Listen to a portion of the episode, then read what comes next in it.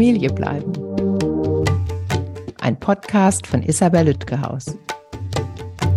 Hallo, herzlich willkommen. Dr. Eva Schwittek ist heute erneut bei mir zu Gast. Sie ist Notarin, Mediatorin und Rechtsanwältin aus Frankfurt am Main. Wir sprechen darüber, was Paare mit Kindern bzw. Kinderwunsch für eine etwaige Trennung gut besprechen und regeln können. Hallo, Frau Schwittek, schön, dass Sie mich erneut in meinem Podcast besuchen kommen. Hallo, Frau Lütgehaus. Danke, dass ich nochmal dabei sein kann. Sehr gern. Wir haben ja schon bereits eine Folge aufgenommen, die im September ausgestrahlt wurde. Da ging es um gute Regelungen für die Zeit des Zusammenlebens als Paar mit Kindern oder Kinderwunsch, verheiratet, unverheiratet. Heute sprechen wir über mögliche Regelungen für die Trennung, weil einige Paare trennen sich ja doch. Wann sind denn gute Zeitpunkte, um Regelungen zu treffen?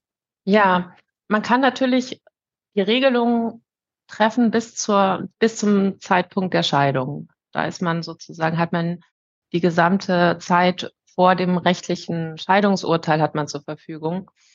Hm, auch da so früh wie möglich, wobei ich erlebe auch in der Beratung, dass manche Menschen durch die Trennung, die unmittelbare Trennung, sehr belastet sind und dass es am Anfang dann schwierig ist, miteinander ins Gespräch zu gehen. Das erlebe ich vor allem in der Mediation. Da hilft es sehr, wenn man dann eine dritte Person dabei hat, die das Ganze moderiert und manchmal hilft es auch, wenn ein bisschen die Emotionen schon ein bisschen runtergekocht sind, bevor man miteinander ins Gespräch geht. Also sich da nicht zu überfordern, das ist schon auch wichtig. Also nicht einen Tag nach der Trennung und dann auch nicht zehn Jahrespläne. Das sage ich oft Menschen in der Mediation erstmal Schritt für Schritt. Aber idealerweise, das hatten Sie ja auch schon in unserer ersten Folge gesagt, zu guten Zeiten gerne früh, gerne vielleicht sogar bevor Kinder da sind, überlegen, was wird das bedeuten, wenn die denn kommen und was heißt es für uns kindbezogen, aber auch geldbezogen, wenn wir dann gemeinsame Kinder haben. Also in guten Zeiten frühzeitig Dinge besprechen. Lassen Sie uns vorab zum Überblick doch mal die typischen Themenbereiche darstellen, die Elternpaare mit Kinder, Kinderwunsch regeln könnten. Ja, also da geht es zum einen um die Kinder, Elternpaare, da, das ist ein zentraler Punkt. Und dann geht es ums Geld.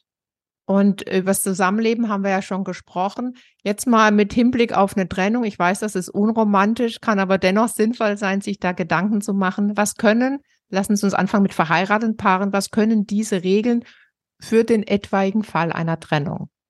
Ja, also ich fange jetzt eben mal mit dieser Einteilung an. Elternpaare, Regelungen in Bezug auf die Kinder mhm. verheiratete Elternpaare. Ähm, da geht es zum einen um das Sorgerecht äh, und den Umgang. Also das ist natürlich im Fall einer Trennung dann ähm, die Frage, wo lebt das Kind? Ähm, da gibt es verschiedene Modelle, da gibt es auch sehr viele Informationen dazu, wie man seinen Alltag gestalten kann miteinander. Und da ist es aber auch wichtig, eben dann zu sehen, dass der jeweilige ähm, Elternteil, der nicht beim Kind ist, dann meistens finanziell für das Kind aufkommt. Und das ist dann der Unterhalt. Das ist wichtig. Und dann geht es um Umgangsregelungen. Also der Elternteil, der, falls da ein Elternteil ist, der wirklich nicht mit dem Kind äh, zusammen die Wohnung teilt, wie kann der, wann sieht er das Kind und wie regeln wir das miteinander? In Bezug auf Sorgerecht bei verheirateten Paaren, wann ist da eine Regelung für die Trennung notwendig? Beziehungsweise was gilt, wenn die keine Regelung treffen? Die behalten das gemeinsame Sorgerecht. Das ist der absolute Regelfall. Also die meisten müssen nichts regeln. Genau. Kann man so sagen. Aber Umgang sollte besprochen und irgendwie geregelt sein, muss nicht schriftlich sein, aber irgendwie ein Modell gefunden werden, das zur Familie passt, zu den Kindern passt, aber auch zum Alltag der Eltern. Dazu nehme ich ganz viele Folgen auf, deswegen lassen wir das, das hier, hier mal weg. Aber mir war wichtig nochmal, dass Eltern verstehen, das war ja auch nicht immer so, dass Sorgerecht bleibt, auch nach einer Trennung und Scheidung und dass sie da im Normalfall, sage ich jetzt mal, gar nichts regeln müssen. Ganz genau. Was gibt es noch für kindbezogene Themen, die die Eltern für den Fall einer Trennung besprechen sollten? Hm, also wir hatten ja schon die Finanzen angesprochen. Da ist es einfach wichtig, sich zu überlegen, wie machen wir das eigentlich? Ähm, was brauchen wir im Alltag, also an Geld? Und das ist so, das ist so der Finanzplan sozusagen bezogen auf das Kind. Oft ist es ja so, dass im Trennungsfall dann ähm, das einfach teurer wird, weil man zwei Wohnungen hat und ähm, jeder für sich dann ein Stück weit wirtschaftet. Und dann muss eben geschaut werden, wie können wir das für das Kind gewährleisten.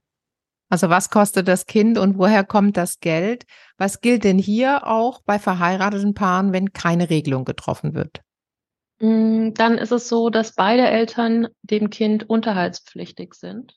Mm, das, äh, der, die Höhe dieses Unterhalts, die orientiert sich immer am Lebens, Standard der Eltern, also der Familie. Und das ist eben ein gesetzlicher Anspruch. Ähm, da muss man im Prinzip eigentlich auch nichts dazu regeln. Ähm, ob der nun in, in Natur erfüllt wird, sozusagen durch Sorge, durch ähm, den, indem man das Kind im Alltag versorgt oder durch Geld, äh, das hängt eben daran, ähm, ob man mit dem Kind lebt ähm, oder nicht. Und wie ist es denn, wenn Paare sich trennen? Wir sind immer noch bei verheiraten, aber ich glaube, das macht keinen Unterschied. Und äh, das Kind ist noch so klein, dass der hauptbetreuende Elternteil, nehmen wir mal an, das ist die Mutter, nicht arbeiten gehen kann. Was gibt's denn da für Möglichkeiten?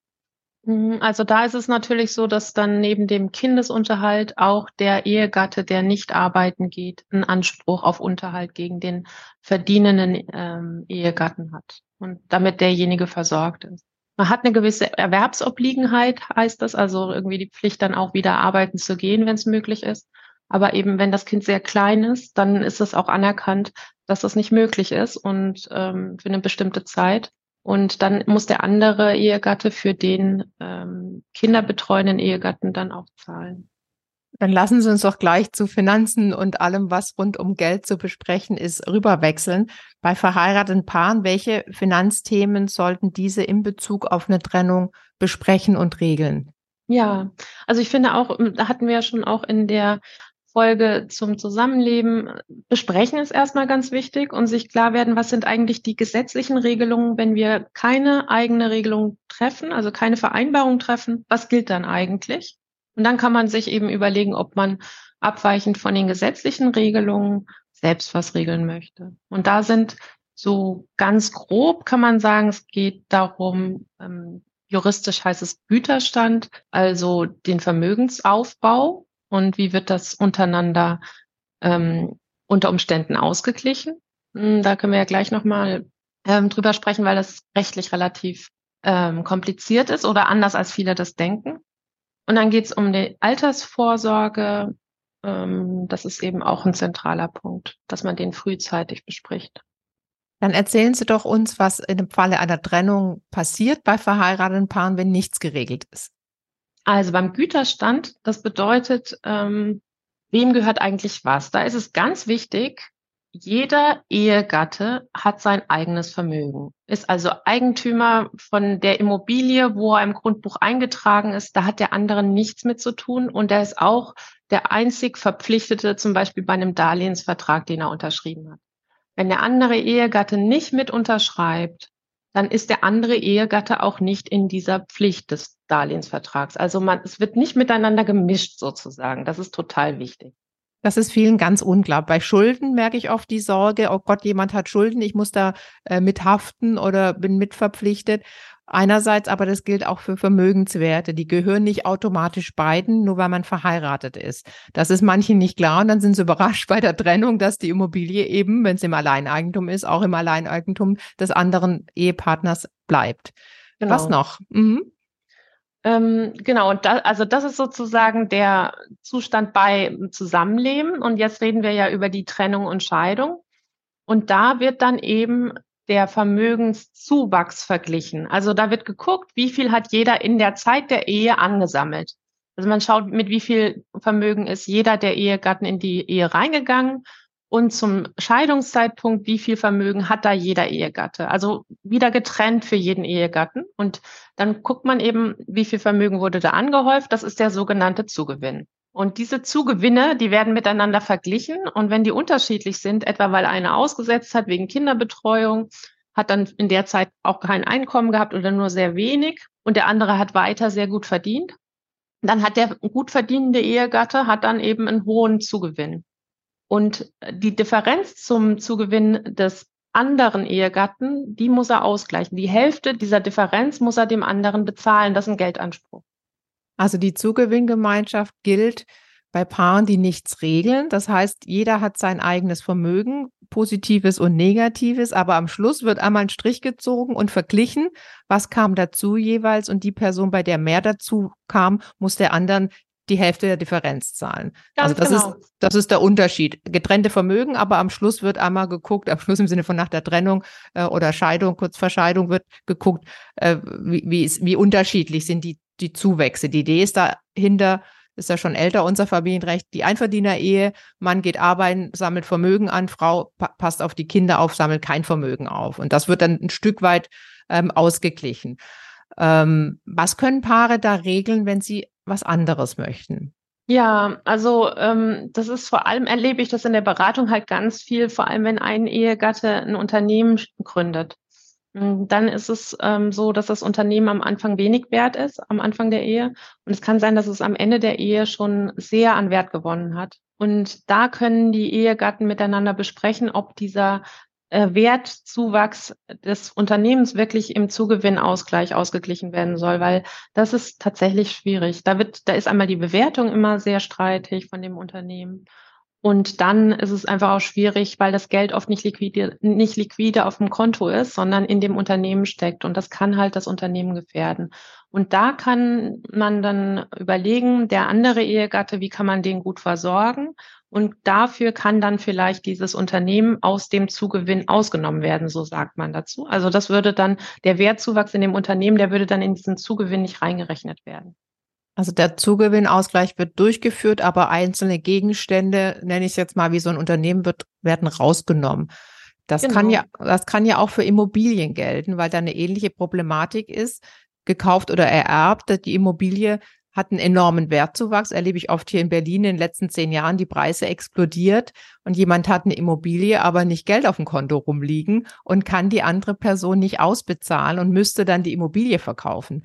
Was ja, oder ja, belasten, genau. Manchmal kann man es dann auch eine, durch eine Belastung, aber wenn schon eine drauf ist, dann kann das wirklich dazu führen, dass man dann die Immobilie wieder verkaufen muss und dass dann eigentlich in der Familie sozusagen Verlust gemacht wird.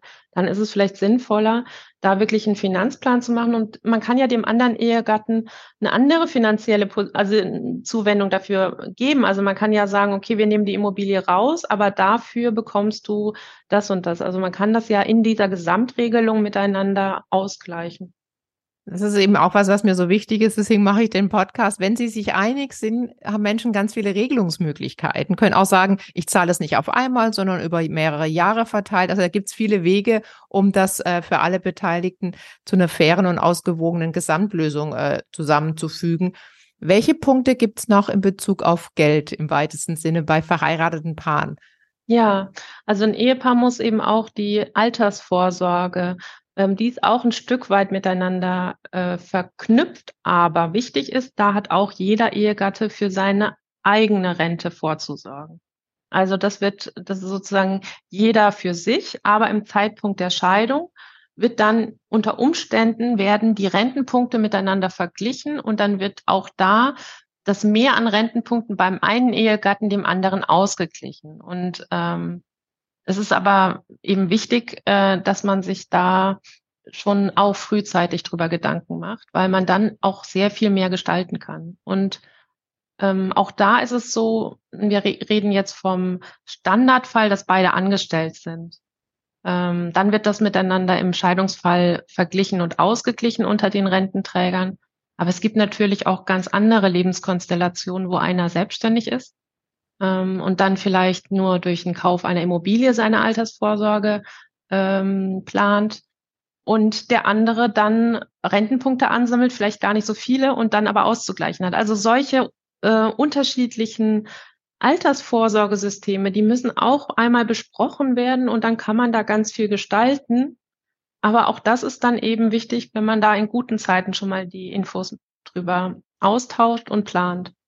Ich erlebe das oft, dass viele nicht nur ihre eigenen Rentenansprüche nicht kennen, sondern gar nicht wissen, was der andere verdient oder die andere und was entsprechend auch die mögliche Rente sein kann. Nochmal zusammenfassend, auch hier gilt wie beim Vermögen, jeder hat seine Rente. Das wird nicht vermischt, nur weil man verheiratet ist, aber am Schluss wird auch ein Strich drunter gezogen und geguckt, wer hat mehr und dann der Ausgleich, auch wir hier wieder der, die Idee der Einverdiener-Ehe. Mann verdient mehr Geld, Frau kümmert sich eher um die Kinder. Ist heute nicht mehr immer so, aber immer noch sehr häufig, vermutlich auch in, in Ihrer Praxis. Genau, Was, das erlebe ich schon oft, ähm, dass es tatsächlich noch so ist. Und ähm, man kann aber auch da eben dann auch auch im Krisenfall noch andere Regelungen treffen. Das ist natürlich immer möglich. Bis zum Zeitpunkt der Scheidung kann man da, wenn man sich einig wird, abweichende Regelungen treffen. Es gibt da bestimmte äh, Grenzen. Die Rechtsprechung schaut, äh, dass nicht einer un unzulässig äh, benachteiligt wird, also dass da nicht ein Ehegatte da ähm, auf was verzichtet, was dann wirklich zu weit geht. Also wird da so eine Art ähm, Kontrolle ausgeübt ähm, für den Inhalt des Ehevertrags. Aber da ist dann eben äh, auch derjenige, der den gestaltet, für verantwortlich. Also der Notar muss dann eben auch schauen, dass das miteinander, dass das insgesamt eine stimmige Regelung ist. Da hat ja der Notar oder die Notarin auch nochmal so eine Art Schutzfunktion für den Schwächeren, die schwächere äh, Person in dem, in dem Konstrukt. Was kann denn so geregelt werden? Vielleicht so überblicksartig in Bezug auf die Rente? für den Fall einer Trennung. Wenn man sagt, die Regelung, wie eben das Beispiel fand ich schön, der eine hat anders vorgesorgt, die eine hat äh, eine kleine Rente durch einen Teilzeitjob, das müsste eigentlich rüberwandern zum Teil, obwohl die Person viel mehr Vermögen hat. Was kann denn da äh, geregelt werden? Da kann zum Beispiel der andere Ehegatte, der anders ähm, vorsorgt, der kann einfach aus, auf den Versorgungsausgleich verzichten. Und dann wird der Versorgungsausgleich, also dieser Ausgleich der Rentenpunkte an den anderen, wird dann eben nicht durchgeführt. Und dann, dann würde die Person, die halt diese kleine Rente angesammelt hat, der würde dann diese kleine Rente auch bei einer Scheidung voll zustehen, dann im Alter. Und auch hier könnte wieder möglich sein, dass man dafür woanders einen Ausgleich schafft. Zum Beispiel, dass die Person mit der kleinen Rente sagt, dafür kannst du deine Immobilie behalten und deren Wertzuwachs, weil das eben deine Altersvorsorge ist. Also, dass man da äh, so ähm, einen Ausgleich schafft. Ganz genau, ja. Mhm. Und das sind die, das sind aber die Sachen, die wirklich viel einfacher sind, in guten Zeiten miteinander zu besprechen und zu planen. Ähm, weil sonst ist es nachher auch erstmal ein großer Schock, dass man, dann kriegt man diese Informationen, das erlebe ich halt in der Beratung, dass die Leute zu mir kommen und erstmal auch geschockt sind und dann auch eine Zeit brauchen. Die gebe ich denen dann auch. Also wir sprechen dann auch oft mehrfach drüber. Aber das ist dann eben auch sehr viel Info, die man dann ähm, verarbeiten muss und die emotional teilweise sehr belastend ist, wenn man schon in dieser Trennungssituation ist. Ah, ja, das ist immer so die Schwierigkeit, weil solange alles schön ist, denkt man, wir bleiben für immer zusammen und jede, jeder Gedanke, mal eine Trennung zu besprechen, wirkt unromantisch. Und dennoch erleben wir beide in unserer Arbeit, sie als Notarin und auch Mediatorin, aber ich eben auch als Mediatorin, dass äh, wenn die Trennung da ist und die Stimmung nicht so gut und das Vertrauen auch äh, erschüttert, dass es dann wirklich schwierig wird, Transparenz zu schaffen, wirklich offen zu sagen, so viel verdiene ich oder brauche ich, aber auch davor habe ich Angst. Das wird auch nicht gern angesprochen. Und eben, wie, wie können wir damit umgehen? Deswegen unser Appell an alle, die uns zuhören, redet frühzeitig drüber. Es ist nicht unromantisch, sich Gedanken zu machen, wie es weitergeht, wenn vor allem wenn man Kinder hat und ja auch das gemeinsam gut hinbekommen möchte. Was gibt's denn noch zu verheirateten Paaren, das wir hier ansprechen sollten, bevor wir zu unverheirateten kommen? Also ich glaube, das ist es im Wesentlichen. Wir hatten ja gesagt, es geht einmal um die kindesbezogenen Regelungen und die Regelungen des Ehepaares miteinander. Da ist eben das Vermögen und ähm, der Versorgungsausgleich, unter Umständen auch die Ehe, der Ehegattenunterhalt. Ähm, vielleicht geht es auch um bestimmte Alltagsgegenstände, wie die aufzuteilen sind oder die Ehewohnung. Also das ist im Krisenfall manchmal auch wichtig, um eine gewisse Ruhe reinzubringen. Das sind so die wesentlichen Themen. Zur Ehewohnung habe ich mit Rechtsanwaltskollege Göke eine Folge aufgenommen, ganz äh, eine meiner ersten Folgen, die kann, können auch noch im Archiv nachgehört werden. Jetzt sprechen wir über unverheiratete Paare, weil da ist doch einiges anders. Wir fangen erstmal mit den Kindern an, weil da ist nicht so viel anders und sprechen dann über alles rund ums Geld. Was ist bei unverheirateten Paaren, wenn sie sich trennen, in Bezug auf die Kinder anders? Ja, also wir hatten in der anderen Folge, wo es ums Zusammenleben geht, schon drüber gesprochen, ähm, der Anfang ist wichtig. Also ähm, bei unverheirateten Paaren, da gilt der leibliche Vater nicht automatisch auch als rechtlicher Vater. Und das heißt, wenn er dann das Kind ähm, als Vater anerkennt, dann wird er auch als rechtlicher Vater sozusagen, ist er dann der rechtliche Vater offiziell. Und dann, wenn er auch die Sorgeerklärung abgibt, dann hat er auch das gemeinsame Sorgerecht mit der Mutter des Kindes. Und dann ist es gleich für ähm, Kinder von Ehepaaren und Kinder von unverheirateten Paaren. Die Eltern sind dann gleichermaßen berechtigt, die Kinder zu sehen, aber auch verpflichtet, für die Kinder zu sorgen. Und da ist eben, was die Kinder angeht, Kindesunterhalt und so weiter, Umgangsrecht, da gibt es keine großen Unterschiede. Dann lassen Sie uns mal über Geld sprechen. Was ist bei unverheirateten Paaren, wenn sie sich trennen, anders? Ja, also wir hatten ja gerade die Kinderebene besprochen, die ist gleich. Ähm, aber ähm, die Elternebene, also die Paarebene, die ist ganz anders. Ähm, die Paarebene bedeutet da, jeder wirtschaftet für sich. Und der Elternteil, der für das Kind sorgt und deswegen vielleicht nicht ganz so viel ähm, arbeiten gehen kann, der ist auch für sich alleine verantwortlich und hat keinen Unterhaltsanspruch gegen den anderen Partner. Das ist ein großer Unterschied zu Ehepaaren. Da hat eben der eine Ehegatte gegen den anderen einen Unterhaltsanspruch.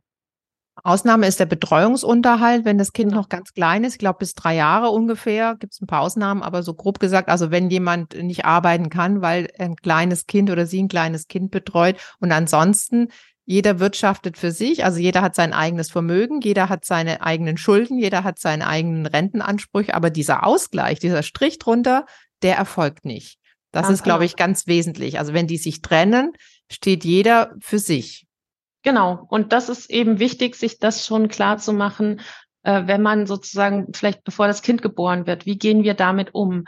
Ähm, es muss jeder für sich wirtschaften, bis auf die ganz extremen Elternzeiten sozusagen. Das ist wichtig. Und dann ist es aber auch so, auch in einer Trennungssituation kann man das ein Stück weit ausgleichen. Aber wir hatten da auch schon mal in der Folge drüber gesprochen zum Zusammenleben. Ähm, manches kann, lässt sich auch aus steuerlichen Gründen schwer genauso abbilden wie bei Ehepaaren. Also man kann dann zwar dem anderen ein Stück weit ähm, wenn man zusammenlebt, noch den Alltag finanzieren, aber vieles würde dann schon auch als Schenkung gelten und dann irgendwann auch steuerpflichtig werden. Also das sind, das sind schon relativ, ähm, das sind andere Rahmenbedingungen, die da gelten. Und das haben wir auch schon besprochen, man kann eine Ehe nicht simulieren. Also man kann nicht sagen, wir wollen nicht heiraten, stellen aber alles gleich. Da gibt's Grenzen, beziehungsweise es ist steuerlich sehr ungünstig.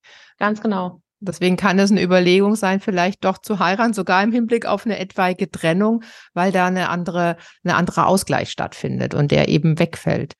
Ja, das ist schon wichtig, vor allem wenn man eben sehr unterschiedliche Erwerbsmöglichkeiten hat. Ähm, dann sollte man sich das ernsthaft einmal überlegen. Vielleicht noch mal kurz im Hinblick auf eine Eigentumswohnung. Ich erlebe oft unverheiratete Paare, die gemeinsam eine Wohnung kaufen ähm, und da ist es mir nochmal wichtig, vielleicht können Sie da auch was dazu sagen. Die Wohnung hat nichts mit der Beziehung zu tun, genauso wie bei verheirateten Paaren die Wohnung nichts mit der Ehe zu tun hat. Wenn sich unverheiratete Paare trennen, die eine gemeinsame Eigentumswohnung haben, was bedeutet das? Die sind einfach miteinander Eigentümer, sogenannte Miteigentümer. Und die müssen dann die Immobilie auch gemeinsam verwalten und auch, in der Regel sind sie auch gemeinsam im Kreditvertrag drin und ähm, sind deswegen auch gemeinsam für die, das Zahlen dieser Raten zuständig. Also jeder gleichermaßen. Und ähm, das ist eben eine Verbindung, die für sehr viel Zündstoff sorgt. Das ist einfach wichtig, dass man sich da überlegt, okay, wie gehen wir denn damit um, wenn wir nicht mehr zusammen sind? Gibt es da irgendeine Möglichkeit, dass der andere dann die Hälfte von dem, von einem übernimmt und dafür auch den, den anderen aus dem Kreditvertrag entlässt? Oder, ähm, oder könnte es eine andere Person geben, aus der Familie vielleicht, die dann einspringt? Hatte ich jetzt gerade bei einem Paar, ähm, da hat, haben dann ähm, der Vater und der Bruder äh, der, der ähm, Frau gesagt, okay, wir gehen dann rein und übernehmen das, damit es in der Familie bleibt und du da wohnen bleiben kannst. Aber das ist eben auch wichtig, dass man sich das schon mal vor, früh überlegt, weil sonst bringt man sich in Abhängigkeiten, die extrem konfliktträchtig sind. Ich erlebe eben sehr oft, gerade in Berlin war das in den letzten Jahren so, dass viele Paare, ob verheiratet oder unverheiratet, gemeinsam eine Immobilie gekauft haben vom letzten Geld sozusagen mit Kredit und dann kommt die Trennung und keiner kann den anderen ausbezahlen. Also die, die oder sie müssten die Wohnung verkaufen, was ungünstig wäre, zumal es ja auch für das Kind oft ein Zuhause ist, zumindest zeitweise. Und da, ähm, sowas kann man sehr gut in der Mediation besprechen, weil, wie Sie schon sagen, das ist komplex und oft konfliktbeladen und auch emotional, weil die Wohnung eben Sicherheit bietet, zu Hause bietet, auch für den für die sich trennenden Eltern. Also da äh, gerne in die Mediation gehen oder zu Ihnen als Notarin und sich beraten zu lassen. Zum Abschluss vielleicht noch zu Formvorschriften. Was können Eltern verheiratet oder unverheiratet, in Bezug auf eine Trennung selbst regeln, sich hinsetzen und einfach aufschreiben und wo müssen sie zu einer Notarin, wie Ihnen zum Beispiel, und sich dann auch beraten lassen, aber das Ganze auch äh, beurkunden ja. lassen. Also äh, bei, bei Ehepaaren, damit fange ich mal an. Ehepaare, die haben im, im Grundsatz die notarielle Form für Scheidungsfolgenvereinbarungen. Ähm, das heißt, ähm, die meisten Themen, die wir jetzt gerade angesprochen haben im Podcast, die gehören auch in eine notarielle Urkunde. Wenn sie nicht notariell geregelt werden, dann kommen die eben ins Scheidungsurteil sozusagen. Das ist ein weiter Ehevertragsbegriff. Also da gehören diese ganzen ähm, Regelungen mit rein. Und das ist auch sinnvoll, weil die eben oft miteinander zusammenhängen und weil man vielleicht sagt, okay, an dem einen Punkt, da mache ich Abstriche, ähm, dafür möchte ich aber das und das haben. Also das ist ja auch in der Mediation so, man hat diese Einzelthemen und am Ende macht man eine Gesamtregelung. Und da kann man eigentlich davon ausgehen, dass diese grundsätzlichen ähm, Vereinbarungen notariell zu beurkunden sind was anderes ist natürlich der Umgang zum Beispiel. Also solche Punkte, da, die, das ist ja dann auch im Alltag oft, dann ändert sich ein bisschen was, dann kann man das auch schriftlich miteinander festhalten, um eine gewisse Klarheit zu haben. Und da braucht man keinen Notar dafür. Also eine Elternvereinbarung zum Beispiel. Genau. Auch über Erziehungsfragen vielleicht. Das kann, das kann äh, äh, privat handschriftlich geregelt werden. Und sonst zur Notarin geht. Vieles kann natürlich auch vor Gericht äh, geregelt werden, haben Sie auch schon erwähnt. Das ersetzt dann die Notarin sozusagen, einfach ausgesprochen, oder? Genau, das ersetzt mhm. die Notar. Aber das, genau, da ist es eben oft so, dass das Gericht hat natürlich nicht ganz so viel ähm, also es ist ein sehr formales Verfahren und ähm, also ich erlebe das in, auch bei Scheidungsfolgenvereinbarungen, dass die ähm, dass die Ehepaare häufiger zu mir kommen, wir das miteinander entwickeln und vielleicht auch mit den jeweiligen Anwälten. Und das kann oft auch ähm, zu einer friedlicheren Lösung führen, wenn man das vorweg regelt. Ja. Welchen Gedanken, welche Inspirationen möchten Sie denn Eltern, die uns zuhören, äh, noch mitgeben wollen in Bezug auf eine etwaige Trennung, auch wenn man nicht gern darüber nachdenkt? Ja, genau das. Also es ist mhm. zwar unangenehm, drüber nachzudenken, aber es entlastet ungemein, wenn man es einmal tut in guten Zeiten und auch die, die wichtigen Infos miteinander austauscht und dann eine Grundlage hat, auf der man gemeinsam den Alltag gestalten kann. Und das entlastet so eine, so eine Trennungssituation ungemein. Dann kann man sich auf die Emotionen äh, konzentrieren, die da schon heftig genug sind und muss dann nicht noch die nötigen Infos von Anfang an zusammensammeln. Vielen Dank, Frau Schwittek, für das schöne Gespräch. Mir, mir ja. fallen noch Ideen für weitere Folgen ein. Das besprechen wir dann. Das wird mich sehr freuen. Danke für die Einladung. Danke. Tschüss. Tschüss. Herzlichen Dank an alle fürs Zuhören. Sämtliche Infos gibt's wie immer in den Show Notes. Wenn Ihnen und euch mein Podcast gefällt, gern abonnieren und bewerten auf allen gängigen Plattformen. Und ich würde mich sehr über Post freuen an info@familiebleiben.de oder über Instagram, LinkedIn, Facebook und Twitter. Schickt mir eure Geschichten rund um Trennung und Scheidung, gebt mir Feedback zu den bisherigen Gesprächen und ich würde mich sehr über Themenvorschläge für weitere Folgen freuen. Dankeschön. Familie bleiben ist eine nachhaltige Produktion von Spatz in der Hand. Ausführender Produzent Marc Todd Bielefeld, Redaktion Isabel Lütgehaus.